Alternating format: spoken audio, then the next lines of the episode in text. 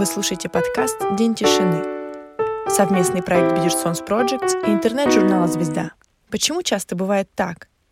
Государство придумывает какой-то проект, выделяет на него деньги, нанимает подрядчиков, которые стараются выполнить все в срок, но не успевают в сроки, сроки продлеваются, выделяются новые деньги, и потом в итоге получается какая-то кривая, неудобная и вызывающая споры ерунда. Согласитесь, что под это подойдет множество вещей. А почему?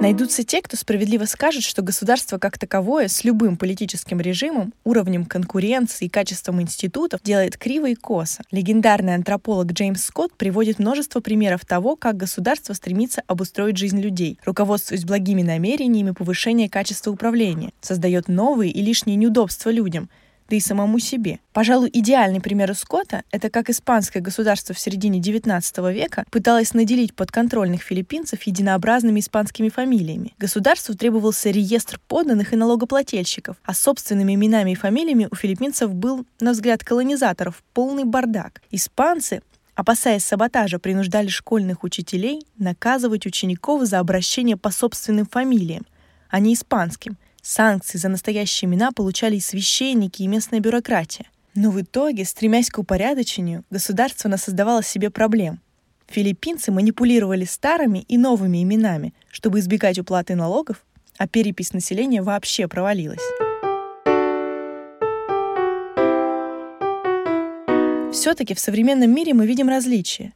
Одни государства более чутко относятся к мнению граждан и аккуратнее проводят реформы, более продуманно выстраивают работу государственных служб. Другие же исходят из принципа, что руководители лучше знают и им виднее. Всемирный банк сравнивает страны с помощью индекса государственного управления. Индекс складывается из показателей, которые оценивают качество государственного регулирования – верховенство закона, контроль над коррупцией, качество оказания государственных услуг, влияние граждан на политиков и политическую устойчивость. Этот инструмент позволяет понять, что названные элементы идут рука об руку и способствуют повышению качества управления в государстве. Другими словами, без гражданского участия коррупция не будет находиться в пределах контроля, а без обеспечения справедливого суда и равенства перед законом не будет компетентной бюрократии, представляющей качественные государственные услуги гражданам.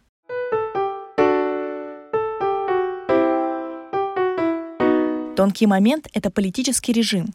Мы вправе ожидать, что фотократии в части своих опор должны демонстрировать высокое качество и внимательность. Проще говоря, авторитарные лидеры могут забросить вопросы финансовых рынков, но чутко и озабоченно будут относиться к своим репрессивным органам. Но исследования показывают иное. Адам Шарп и Кристиан Глессел изучили биографии офицеров аргентинского батальона 601.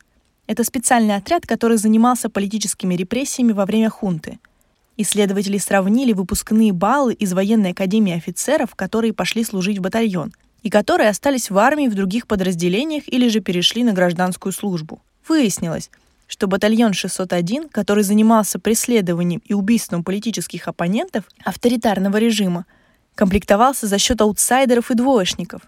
Закрытый характер деятельности спецслужбы не задавал высокий порог входа, а работал как отрицательный отбор – а в карательный отряд шли работать, очевидно, не самые умные люди.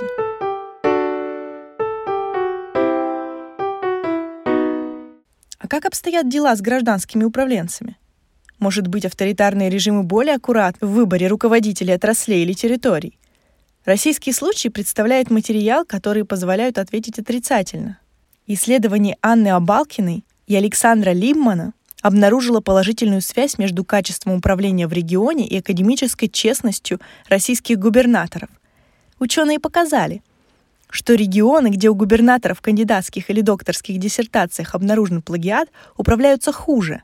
Мы обсудили с Анной Абалкиной детали исследований и место академического жульничества в политических процессах.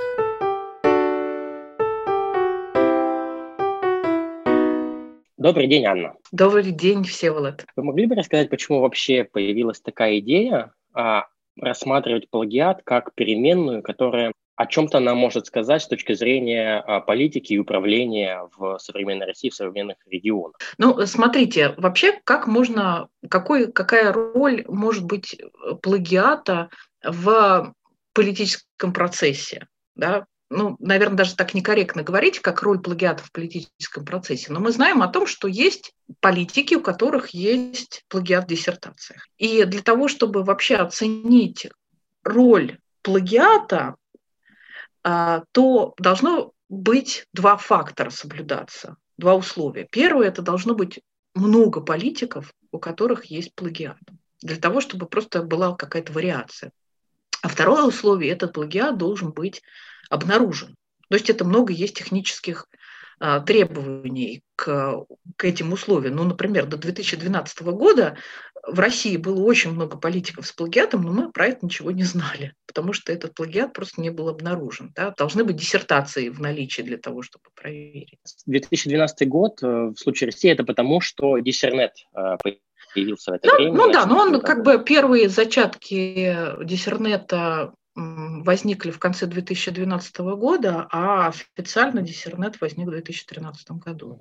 Поэтому Россия представляет собой уникальные случаи, когда, с одной стороны, очень много политиков, у которых есть диссертация с плагиатом, а второе условие – это плагиат просто-напросто обнаружен. Поэтому мы можем рассматривать плагиат как некоторую переменную.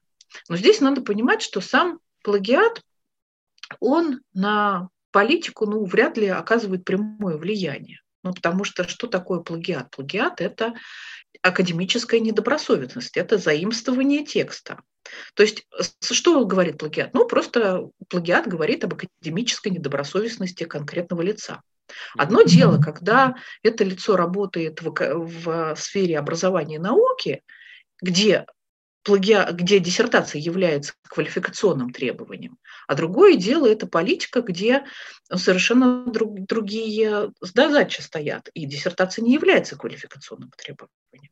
Здесь, конечно, встает несколько вопросов, насколько вообще влияет вот этот плагиат на, а, с одной стороны, карьеру политика, потому что, ну, э, я могу процитировать Э, Ангелу Меркель, которая отреагировала на обнаружение плагиата в диссертации министра обороны Германии Цугутенберга. У него в 2011 году был обнаружен плагиат. Она, она сказала следующее, что я не буду отправлять в отставку Цугутенберга, и она объяснила свое решение тем, что она брала на работу не научного работника, а специалиста по вопросам обороны. И с этой работой Цугутенберг справляется отлично. Соответственно, ну вот в России и в мире совершенно разные контексты и обсуждения. Если за рубежом это общественная дискуссия, не научная, потому что такого количества данных просто нет. Это есть общественная дискуссия, должен ли политик уходить в отставку, то в России мы можем вообще проверять много других разных гипотез. Вот если на Западе есть множество единичных случаев обнаружения плагиата в диссертациях, ну, например, в Германии, либо в странах Восточной Европы, то э, единственное, что можно оценить, это влияние таких скандалов с плагиатом на выборы. И такого рода исследования были проведены в Германии. Ну, вообще в Германии очень много исследований о влиянии наличия степени докторской на э, избирательный процесс. И было выявлено, что наличие степени докторской у кандидата добавляет дополнительные голоса. Причем это проверено на местных, региональных и федеральных выборах. Исследователи э, решили проверить, насколько скандалы с плагиатом повлияли на стереотипы э, выборов, то есть на стереотипы избирателя. Э, как раз ситуация сложилась уникальная, потому что скандалы с плагиатом в Германии были в 2011-2013 годах, а выборы в Бундестаг в 2009 году, то есть до скандала, и в 2013 году, когда скандалы уже закончились и когда они были еще на слуху. И они просто вот сравнили роль вот степени, наличия у кандидата степени на голоса. В, среди кандидатов в Бундестаг примерно 10% э, кандидатов, у которых есть ученая степень. И вот они оценили и выявили, что просто факт наличия степени в 2009 году добавлял более полупроцентного пункта голосов. Вот просто сам факт при прочих равных. Однако после скандалов в 2011-2013 годах этот эффект снизился, и уже только треть процентного пункта голосов добавляла, однако это не является статистически значимым. То есть было снижение, но не из-за того, что были скандалы, а по каким-то другим а, причинам. Возвращаясь к исследованию, да, mm-hmm. результатам. То есть э, э, так немножко упрощенно, корректно ли будет сказать, что российские губернаторы, которые академические воришки, академические жульники, э, они плохие управленцы? они плохо управляют своими регионами. Мы с а, Александром Либманом, а, профессором Свободного университета Берлина, провели э, исследование о том, являются ли губернаторы, у которых есть диссертации с плагиатом, менее эффективными, нежели чем губернаторы с диссертациями, у которых плагиат не был обнаружен. Э, в России э, у половины губернаторов есть диссертации. А еще у половины губернаторов э, в данных диссертациях был обнаружен массовый плагиат. То есть массовый это означает, что несколько, по меньшей мере несколько страниц подряд были заимствованы без соответствующей ссылки на источник. И в данном случае сам плагиат, он, конечно, не влияет на эффективность, потому что плагиат – это академическая недобросовестность. То есть плагиат, он в данном случае является некоторым предиктором, предсказателем каких-то качеств губернатора, которые в свою очередь влияют на эффективность. Ну вот представьте себе губернатора, как он будет писать диссертацию, находясь на посту губернатора. Мы знаем о 18 губернаторах, которые защитили диссертацию, будучи губернатором. Ну, трудно представить, что человек с такой загруженностью сможет выделить время для а, полноценной академической работы. Соответственно, у губернатора есть некоторые, несколько возможностей. Либо самому написать диссертацию, либо списать диссертацию, ну, самому написать э, оригинальную, либо самому списать, либо эту диссертацию кому-то заказать. И э, мы практически не знаем случаев, когда э, губернатор сам списывал бы диссертацию, но, может быть, возможно, это только в случае Никиты Белых, который защитил диссертацию по истории, потому что он очень увлекался вопросами ГУЛАГа и так далее. В остальных случаях, скорее всего, Э, губернаторы заказывали э, диссертацию а, написания.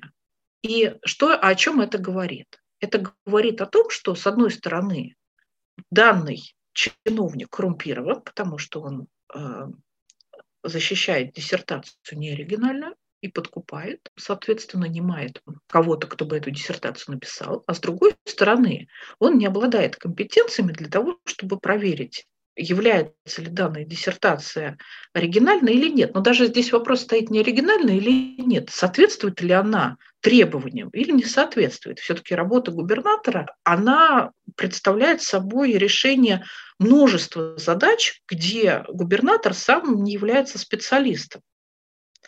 Соответственно, получается, что плагиат в данном случае является предиктором таких качеств а, губернатора, как коррумпированность и некомпетентность. И вот мы решили оценить этот фактор на развитии, на темпах роста инфраструктуры в российских регионах. И мы рассматривали как старую инфраструктуру, такую как строительство, так и новую инфраструктуру. А, это широкополосный интернет. То есть вся инфраструктура для развития широкополосного интернета. И мы выяснили, что в России темпы роста инфраструктуры в регионах, которые возглавляли губернаторы с э, диссертациями с плагиатом, темпы роста ниже, чем в регионах, которых, которые возглавляли губернаторы тоже с диссертациями, но без плагиата. Да, мы ничего не можем сказать про губернаторов, у которых нет диссертации, потому что ну, мы не понимаем ничего про их личность, да, этого недостаточно. Да, то есть мы можем сказать, что такая гипотеза, которая существовала ну, в российском медийном пространстве о том, что э, плагиат это про э, репутации, ну и некоторую некомпетентность, да, она вот, это была как гипотеза, которая очень часто обсуждалась. И э, ну, вот она в какой-то мере подтвердилась. И даже уже сейчас, когда, например, нового политика назначают на свою должность, то первый вопрос, который задают, у него есть диссертация, да, и проверили ли эту диссертацию на плагиат. Я, конечно, не могу не спросить, потому что это ужасно интересно. Это что-то феноменальное, что у половины губернаторов есть э, степени научные. Во-вторых, соответственно, вопрос, почему так много? Зачем э, политическим начальникам это все надо? Ну, наличие диссертации – это очень престижно, да, написать на своей визитке там кандидат или доктор наук. А, в то же время это является таким вот товаром люкс, как а, часы дорогие, либо дорогой автомобиль, ну вот и диссертация. Да, это некоторый был просто большой спрос, мода на диссертации там в конце 90-х, начало 2000-х годов, причем не только среди политиков, но и среди бизнесменов, а, среди ну, какого-то истемплишмента. Да, вот иметь диссертацию, это очень модно, престижно. Большинство, ну вот просто зная, что диссернет обычно публикует, большинство э, диссертаций плагиатных – это экономические, педагогические науки, да, если я не ошибаюсь. И, соответственно, у губернаторов это то же самое или есть какая-то специфика по, по, по, э, по отрасли науки? А, в основном а, диссертации с плагиатом – это по экономике, это основная доля а затем педагогические науки и юридические науки. Вот это тройка самых э, недобросовестных специальностей. Но это обусловлено как, во-первых, э, распространением плагиата в данных специальностях, но также и просто самое распространение специальности, потому что по экономике больше всего диссертационных советов, ну и, соответственно, больше всего просто по масштабам больше всего диссертаций с плагиатом. У губернаторов э, абсолютно различные э, степени, но в основном это экономические науки и юридические науки. Спасибо огромное. Спасибо, что нашли время. Поздравляю с наступающим Рождеством и Новым годом. А, да, Было спасибо большое за приглашение. Э, вас тоже с наступающими праздниками и всего наилучшего, как в уходящем году, так и в наступающем.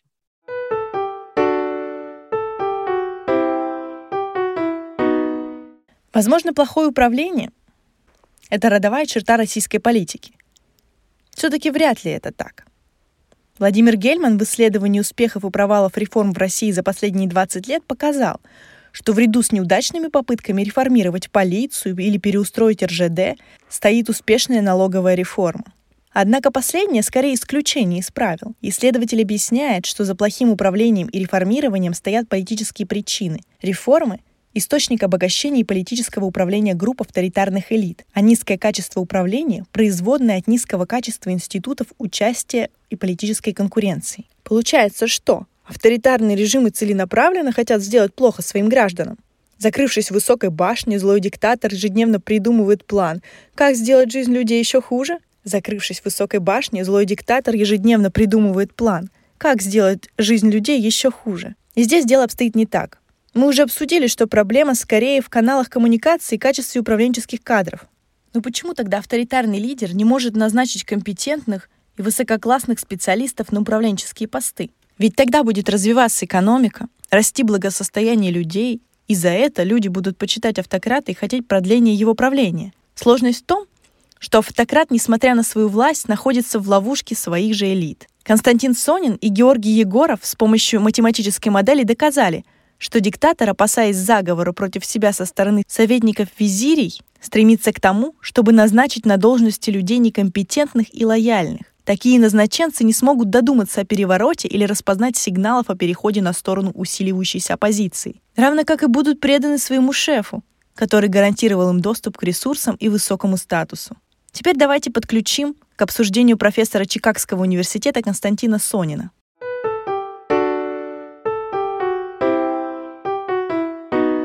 Доброе утро для Чикаго, добрый вечер для Перми. Здравствуйте, Константин Сакич. Здравствуйте. Э, спасибо большое, огромная честь, э, что вы в нашем подкасте. И э, сразу к делу. Я бы начал с такого вопроса. Весь наш выпуск посвящен тому, посвящен управлению, государственному управлению в автократиях и не только. Конечно же, здесь нельзя не поговорить о том, почему диктаторы, автократы, авторитарные лидеры оказываются в ловушке своих некомпетентных визирей. Есть ощущение, есть знание, что э, часто диктаторы вообще приходят к власти э, на волне, э, как бы под лозунгами того, что они будут бороться с, э, с плохим управлением, с плохим состоянием дел в стране, с разрухой и все прочее. И, соответственно, они предлагают поначалу какую-то экономическую программу, и не только вообще реформистскую программу, Э, почему это стремление к тому, чтобы выправить ситуацию в экономике, в, в состоянии инфраструктуры и все прочее, а заканчивается тем, что диктаторы окружают себя некомпетентными, но лояльными подчиненными. Почему они в эту ловушку попадают? Смотрите, э, авторитарные лидеры, они появляются в странах, в которых э, нет, нет устойчивых демократий. Это звучит почти, почти тавтологией, но это так на самом деле и есть. Нет mm-hmm. таких э, примеров, когда бы страна была много лет стабильной демократией и потом бы, потом бы превратилась в диктатуру. Может быть, какие-то mm-hmm. примеры, таких я, я даже не могу припомнить. Соответственно, новый диктатор – это, как правило, в той стране, которая при таком же авторитарном режиме пришла э, в очень тяжелую ситуацию, в такую тяжелую ситуацию, что вот предыдущий лидер сидел уже 30 лет, но все стало так плохо, что его нужно, нужно менять. В каком-то смысле любой лидер, пришедший в этот момент, он становится э, бенефициаром того, что он пришел в очень низкой точке. Просто от того, что он э, выгнал коррумпированных людей из предыдущего режима, просто из-за того, что освободились места, туда попали какие-то талантливые люди, от этого уже э, наступают хорошие изменения. Это не случайно, что у многих диктаторов Э, и у многих даже демократических лидеров, пришедших э, к власти вот во время народного возмущения предыдущим режимом, у них первое время все получается, потому что была низкая точка, потому что до этого было очень плохо, а люди хотят жить лучше.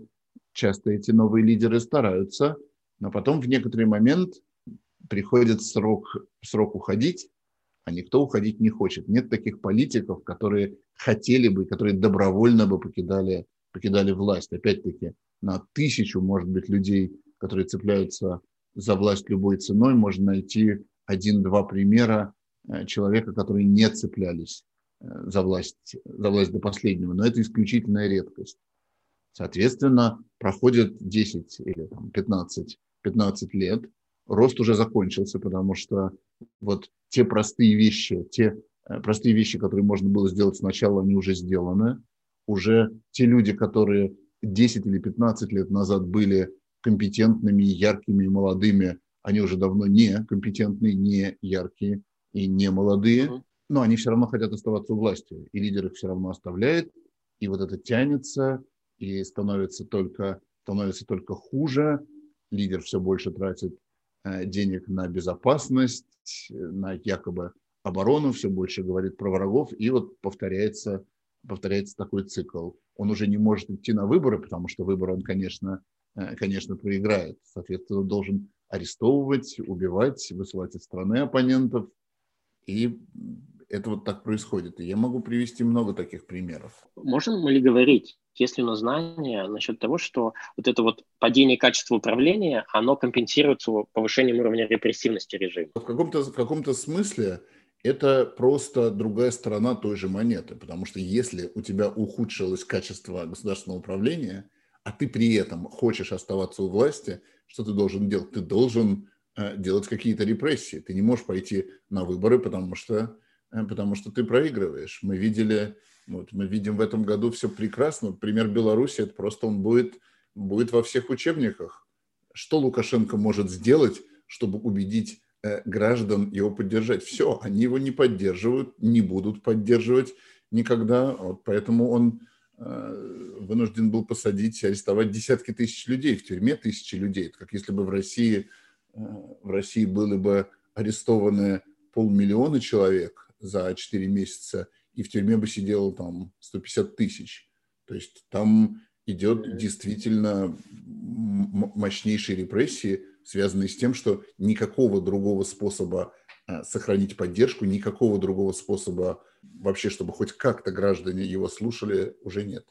Насколько эта ситуация с с такой динамикой э, некомпетентности универсальна. Эмпирические примеры и, и э, литература научная нам показывают, что существует в автократиях, даже самых неэффективных, то, что ну, вот у, у Гельмана в недостойном правлении называется карманами эффективности, да, то есть какие-то отдельные лакуны, локации, где э, какие-то отдельные энтузиасты, в том числе сторонники режима или союзники режима что-то могут делать. А почему в этом смысле на это не распространяется логика ну, вот, некомпетентных визирей? То есть почему диктатор от них не пытается избавиться не, или не опасается от них с их стороны вероломства? Перед тем, как поговорить про вот визирий и государственное управление, надо понимать, что много чего хорошего происходит вообще при любом режиме. Да? Понимаете, а, там в Германии был э, Гитлер, фашизм и кошмар, там худшее, может быть, что было а, в 20 э, веке, ну, а физики доказывали, э, доказывали теоремы, математики германские над чем-то работали, что-то создавали, инженеры строили дороги. А при Сталине как бы была фактически, государство вело войну против целого ряда наук. Много ученых убито, целые научные области уничтожены, но те люди, которые э, оставались, они доказывали замечательные теоремы, писали замечательные статьи, кто-то э, рисовал картины, кто-то рисовал балет. Это не потому, что им как-то диктатор помогал, и это мы не интерпретируем как какой-то островок, э, островок эффективности, а просто потому что, потому что жизнь и творчество и то, что люди делают, это как трава. Сколько ты асфальт, асфальт не помогает траве расти, но трава растет через асфальт. И вот это вот нужно очень понимать, что то есть если мы видим, что а, там в каком-то авторитарном режиме, в тоталитарном режиме, например, есть какие-то великие ученые, создана прекрасная школа, создано произведение искусства, написана замечательная книга, это вовсе не потому, что диктатор это помог, а потому что трава растет через, э, через асфальт, да, и асфальт не помогает траве расти. Значит, это первое. Второе, ну, конечно, конечно, невозможно в современном мире перейти, э, опираться полностью на репрессии. Вот нам сейчас это в прямом эфире э, Лукашенко и уже иллюстрирует. То есть экономика и так стагнировала много лет, он ее довел до такой ситуации, она падает в этом году, просто э, то, что тысячи людей покинули Белоруссию, наиболее, наиболее производительные, наиболее э, хорошо работающие, самым высоким человеческим капиталом, это еще э, хуже сделает для экономики. Она уже, как бы, все, что там делается сейчас, все плохо. Лукашенко просто губит э, белорусскую экономику. Тем не менее, конечно, ну, он не может, эм, он не может жить в ситуации, когда экономика просто остановилась.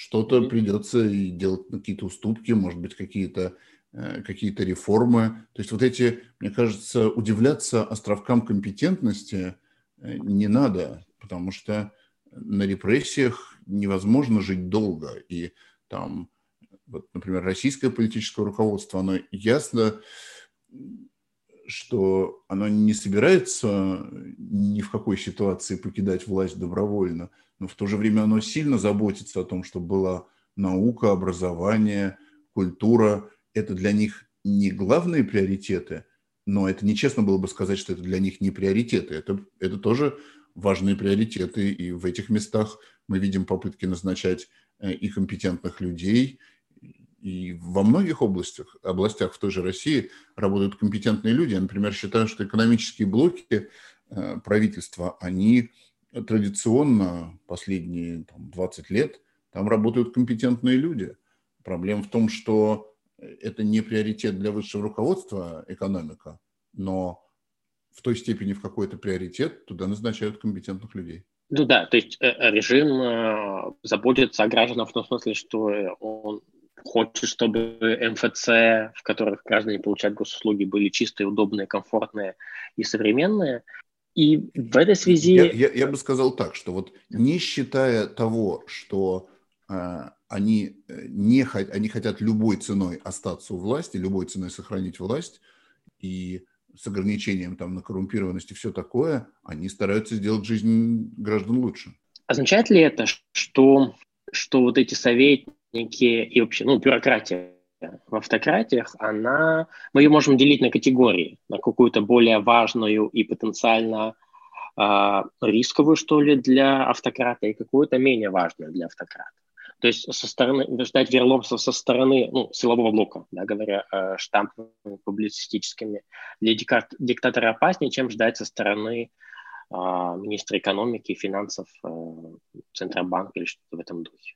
Ну, я бы, я бы сказал, что силовой блок, он в какой-то момент будет играть, играть более важную роль, но, может быть, там в среднесрочной и долгосрочной перспективе все зависит как раз не от силового блока, а скорее от Э, от экономического, потому что не в том смысле, что министр экономики или председатель Центробанка могут предать президента в прямом смысле. Ну, конечно, они не могут просто там, сделать заявление или там, послать куда-то войска, и что-то изменится.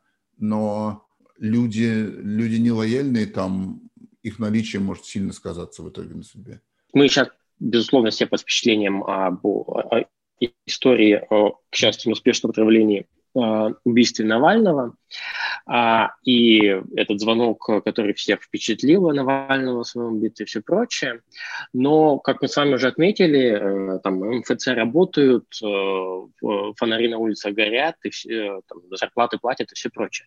То есть можем ли мы понять, знаем ли мы, где находится этот переход, когда качество управления становится настолько некомпетентным, что уже это ставит сам режим под угрозу?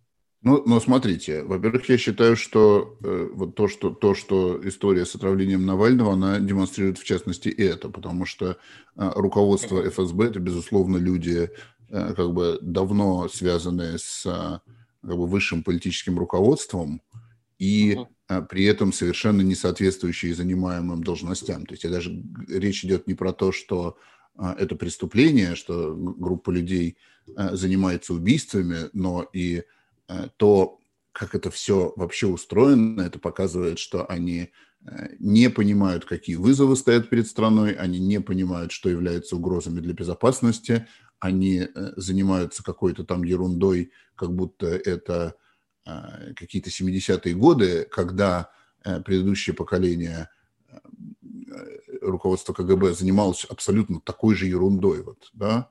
То есть мы же знаем, что, например, Э, руководство КГБ в плане борьбы за безопасность страны в 70-е и 80-е годы, оно было абсолютно некомпетентно и непрофессионально. Сейчас мы это можем сказать, потому что мы это знаем по э, результатам того, что произошло. То есть пока они там э, сажали по трех человек следить за правозащитниками, которые никакой угрозы для безопасности страны никогда не представляли и не представили, в это время реальные угрозы для безопасности, которые привели к развалу страны, э, катастрофическим последствиям, гражданским войнам, ко всему, этим абсолютно, э, абсолютно никто не занимался. То есть вот сейчас, мне кажется, эта история с Навальным, она в частности показывает, как опасно э, держать людей, с которыми ты когда-то был знаком там 30 лет назад на ответственных должностях, как это приводит к, к проблемам. То же самое я вижу в российском МИДе, возможно, что когда там 10 лет назад, я уже точно не помню, или 15 лет назад Сергей Лавров становился министром иностранных дел, он был адекватен в своей должности. Но mm-hmm. сейчас видно, что он э, не понимает, как устроены международные отношения, он не понимает, как устроено э, взаимоотношения между властью и э, народом в тех странах, с которыми мы имеем дело. Соответственно, мы видим работу МИДа совершенно непрофессиональную, некомпетентную. Мы видим просто а, провал а, за провалом, мы видим конкретные там позорные эпизоды. Вот, тоже хороший пример в расследовании, а, в расследовании прокурора Мюллера про русское вмешательство. Мы не обсуждаем русское вмешательство. в расследовании там есть такой эпизод, где описывается, это никакое не преступление, просто описывается, что президент Путин э, на встрече с, русскими, с бизнесменами в 2017 году попросил э, бизнесменов наладить какие-то отношения с администрацией Трампа. Он спросил, нет ли каких-то каналов связи. Ну, то есть, как бы, э, российского министерства иностранных дел вообще нет. То есть они занимаются какой-то ерундой вместо того, чтобы делать свою стандартную работу по налаживанию связей. То есть мне кажется, что мы как раз вот эти э, последствия того, что э, лояльность э, к своим раз назначенным людям в отсутствии политической подотчетности приводит к тому, что на ответственных важных государственных должностях находятся люди, совершенно не соответствующие там, вызовам тому, чему на этих должностях нужно заниматься.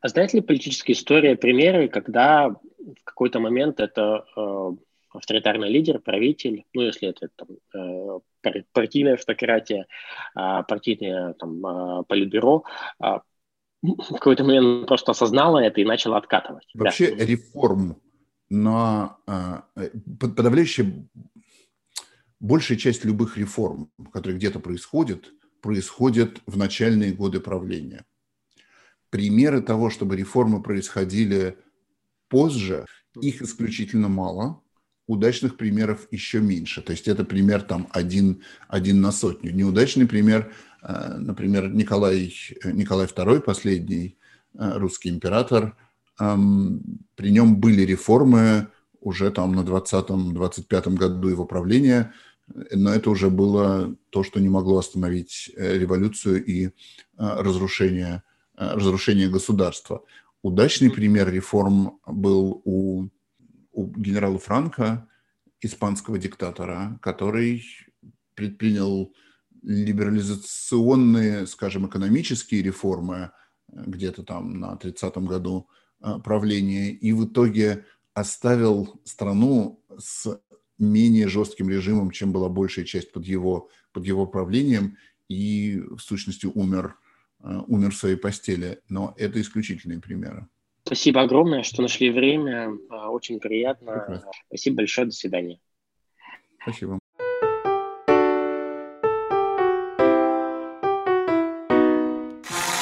Дорогие друзья, все мы помним, как наш маленький земляк Стасик Ковалев два года назад обратился во время прямой линии к нашему премьер-министру. Давайте вспомним еще раз, как это было – Дорогой премьер-министр, моя мама работает учительницей. А что ничего не видно, а? Волги. Не знаю. Она говорит, Ночью все было видно. был мост, успел все-таки мост построить, а? Точно пойдет на третий срок. Внимание! По моему сигналу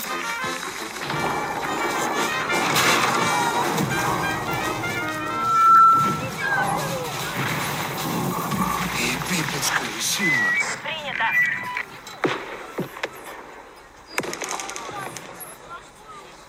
Да ладно. Обрушилось всего метров 20, а 80 стоит. На 80% выполнили?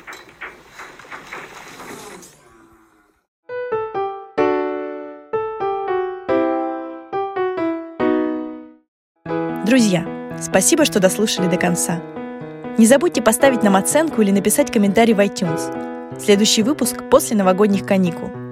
Поздравляем наших слушателей с Новым годом! Желаем в следующем году сохранить любопытство и исследовательский задор. День тишины — это совместный проект Бедерсонс Projects и интернет-журнала «Звезда». Озвучание Ольга Бедерсон и Всеволод Бедерсон.